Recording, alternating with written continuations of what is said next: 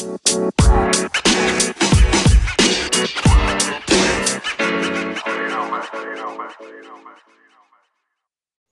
is Dr. David Shine, and welcome to Business Law 101.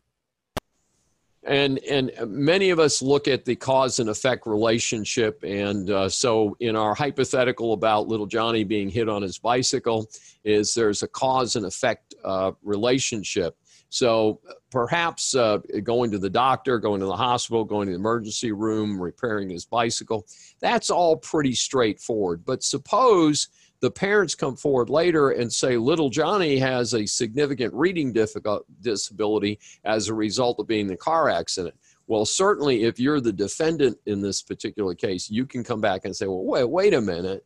You know little johnny had his leg broken. I don't see how that affects his uh, his learning uh, we're, we're not buying that. We're not going to be responsible for years of remedial education because uh, little Johnny's an idiot, not uh, because of his accident. So, anyway, it's not a very nice way to say it, but uh, that's the way it works.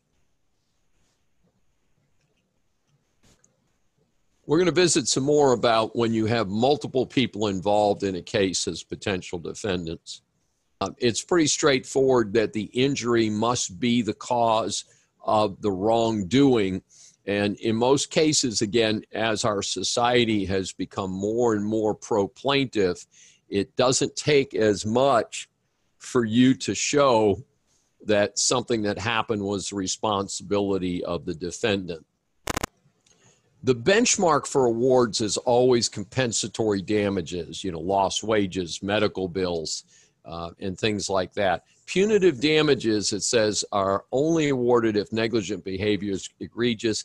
That is simply not a true statement. In a, in a state like Texas, which is ironically both a pro business state and a pro plaintiff state, we don't usually have those two put together. But um, unfortunately, we do have a, a large number of rare large awards uh, here in Texas.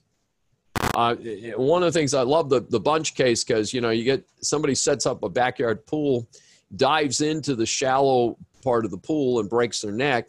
This happens often, and the the issue is who's responsible. So a lot of pools today do not come with diving boards. A lot of public pools do not have diving boards anymore because periodically people uh, commit, you know, have heinous injuries like that.